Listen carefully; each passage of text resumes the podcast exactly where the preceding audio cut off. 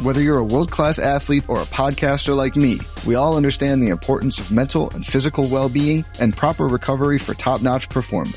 That's why I'm excited that Unifyd Healing is sponsoring this podcast. Unifyd Healing is a new and super innovative global network of wellness centers powered by Energy Enhancement System or EE System. If you haven't heard of the EE System, you'll want to listen up. This technology promotes wellness, deep relaxation, purification, and rejuvenation. At hundreds of locations across the globe, access to a center is easy and affordable. Interested in experiencing the EE system technology for yourself? Go to unifydhealing.com slash bluewire to learn more and find a center near you.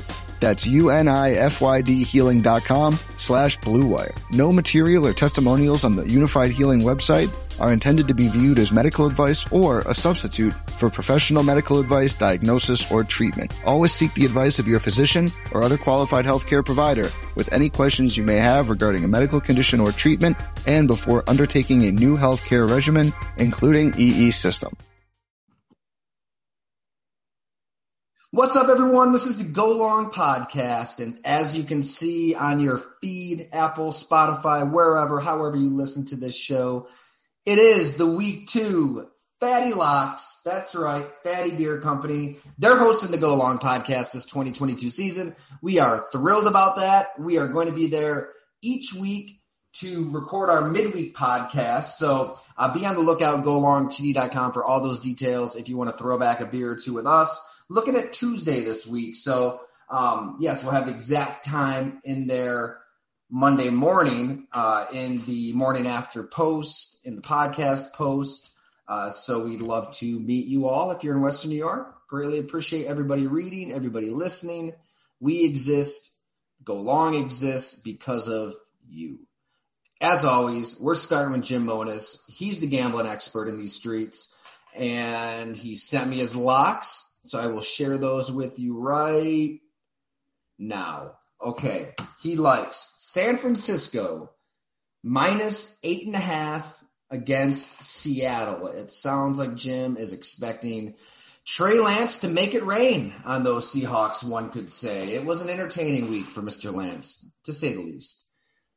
He also likes the Green Bay Packers at minus nine and a half to pound on those Chicago Bears. It's sure looking like Jim's seen some blowouts from two of his NFC conference contenders. I believe I had those same two teams in the conference title game. So yeah, we see this out of Green Bay, right? They uh, they tend to start the season slow. They they get their stuff together, and then they just go pound on an inferior opponent. Um, Got to say, I agree with them there. I, th- I, think Green Bay handles Chicago easily at Lambeau Field Sunday night. Uh, they always rise up in those primetime games, especially defensively. Kenny Clark made that point in the story we had up a month ago or so that, you know, it was on the defense to kind of get it together for the one o'clock games, the four o'clock games, because when it's prime time, they bring it. We know Aaron Rodgers will bring it. So there you go. And then his third one. This is interesting. I know he likes Buffalo to win on Monday night, but he's taken Titans plus 10 uh, yeah, as he said earlier in the week, Mike Vrabel, he's got a lot of pride. That team has a lot of pride. Those are some players that have won a lot of games. Think about it. They were the number one seed last year through injuries to Derrick Henry, to AJ Brown. They found a way to grit and grime their way to victories. It was not always pretty. I'm with them there. I, I think that the Bills win, but I think it's going to be a close game, a decent game. Um, yeah, you don't just lose to the Giants and, and respond with another thud if you were the number one seed a year ago, right? All right, those are Jim Monos's three fatty locks. As for my picks this week, I'm going Detroit minus one and a half against the Washington Commanders. Hey, maybe it's because I was just there in Detroit during the week, and I, know they're a little dinged up on the offensive line, but I think that the, the, by and large, their core players are going to go. And uh, they're a team that can run the ball at will. Uh, they're a team that has a, a, surprising amount of playmakers. I mean, take a look at that catch TJ Hockenson had last week. Take a look at what uh, Amon St. Brown's doing. They've, they've got some players on the outside. They can score points. The question is defensively, are they going to be able to stop anybody? Philly did whatever they wanted to, but I think it was a, a lot to do with Philly boasting a, a, mobile athletic quarterback. That's really what gave Aaron Glenn's unit some fits. So yes, give me Detroit to cover. Give me Detroit to win convincingly against the Washington Commanders. Secondly, and this is the game that I'll actually be at on Sunday, I'm going to head on down to Pittsburgh, Pennsylvania to cover the New England Patriots against the Pittsburgh Steelers. Uh, right now, New England is favored. The, the line I'm looking at is a little different than what Jim was looking at, but what I'm seeing now is New England favored by two and a half. I don't get it. I mean, maybe historically you look at the fact that Bill Belichick's teams just they don't have two bad games in a row typically. But I think we've learned that Tom Brady had a little something to say about that. that was a bad Patriots team against Miami. They did not look good. Uh, defensively, they were very bad. Miami should have scored a lot more than 13 points offensively. Remember, they had the defensive touchdown too.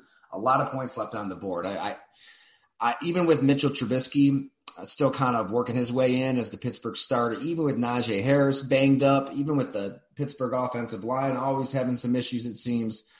I don't think that Pittsburgh's going to have problems moving the ball at home. And we we all saw the Matt Patricia, Joe Judge uh, led offense, what they were able to muster there in Miami. So I don't get it. I mean, I maybe this is why I, I write long form stories and uh, I don't, you know, gamble. This is new territory for me. Maybe I don't know what the hell I'm talking about. I think I'm going to go down there to Pittsburgh and, and see Pittsburgh, you know, beat New England. I'm not going to say pound on them, but I, think that they win by a touchdown or even 10 points. Um, give me Pittsburgh. Absolutely.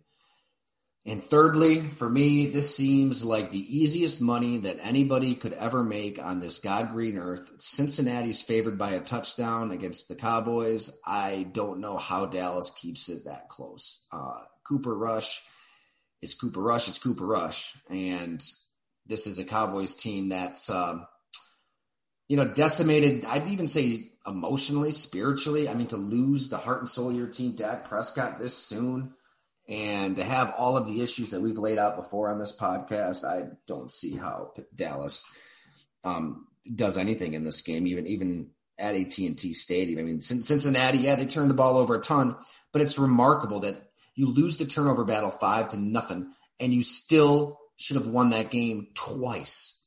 An extra point blocked, a shanked field goal in overtime. I mean, Joe Burrow, Ja'Marr Chase they've scratched and clawed their way back in. I ain't changing my Super Bowl pick. I think the Cincinnati is a extremely talented team and that they absolutely blow the Dallas Cowboys away on the road. So those are your six fatty locks, three apiece from us at Go Long this week.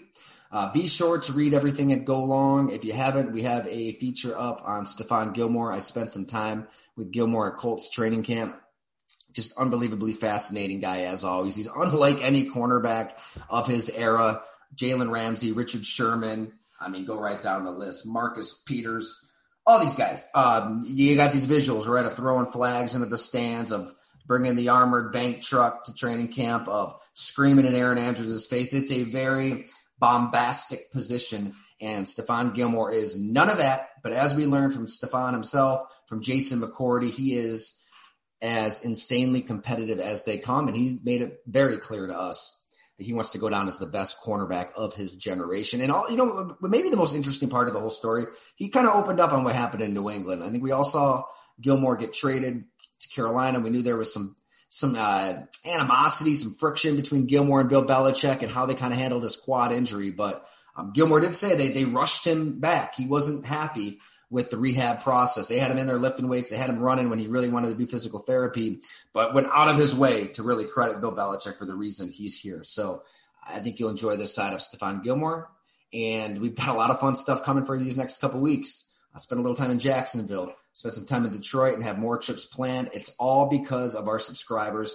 You make this possible. We are completely powered by you at golongtd.com at the newsletters. So Thank you for subscribing. If you don't subscribe, you can always plug in your email, get the free stuff. You know, it's some good free previews out there. You enjoy it, you can always upgrade. Thank you so much for listening, everybody. Be sure to rate, review, share with a friend. Uh, let's keep this thing going. Enjoy the games.